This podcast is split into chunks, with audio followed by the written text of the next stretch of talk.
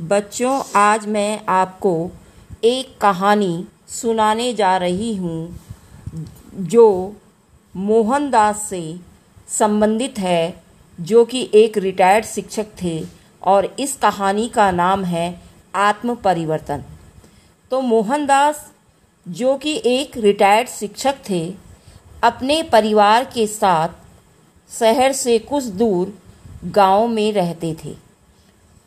उम्र के इस पड़ाव में भी वे अपने आप को चुस्त, दुरुस्त रखने के लिए स्वयं अपना कार्य करती थी।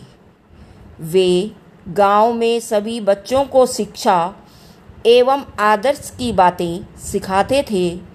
उनके इस गुण के कारण गाँव की सभी जन, बच्चे उनका बड़ा आदर सम्मान करते थे। एक रात मोहनदास को खबर मिली कि शहर में उनके किसी परिजन की तबीयत खराब है और उनका वहाँ पहुँचना अत्यंत आवश्यक है। फिर क्या था? मोहनदास ने उसी समय रात को शहर जाने का निश्चय किया। रात का वक्त होने की वजह से बस, कार आदि उपलब्ध न हो सकी। मोहनदास ने अपनी साइकिल उठाई और शहर का रुख किया।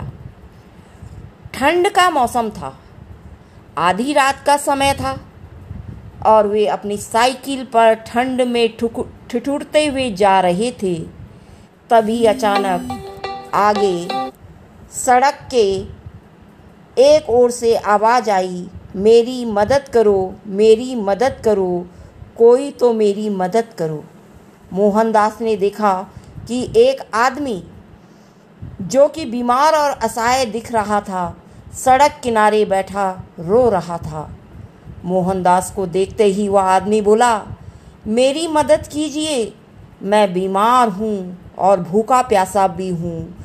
मेरी मदद कीजिए, मानवता के नाम पर कृपया मेरी मदद कीजिए।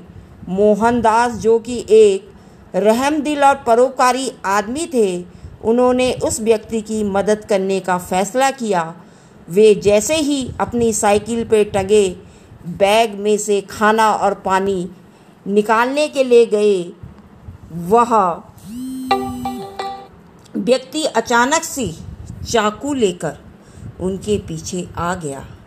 मोहनदास संभलते, इतने में उस व्यक्ति ने मोहनदास को पकड़ लिया और चाकू के दम पे मोहनदास के सारे पैसे लूट लिए और वो चोर साइकिल लेकर भागने लगा।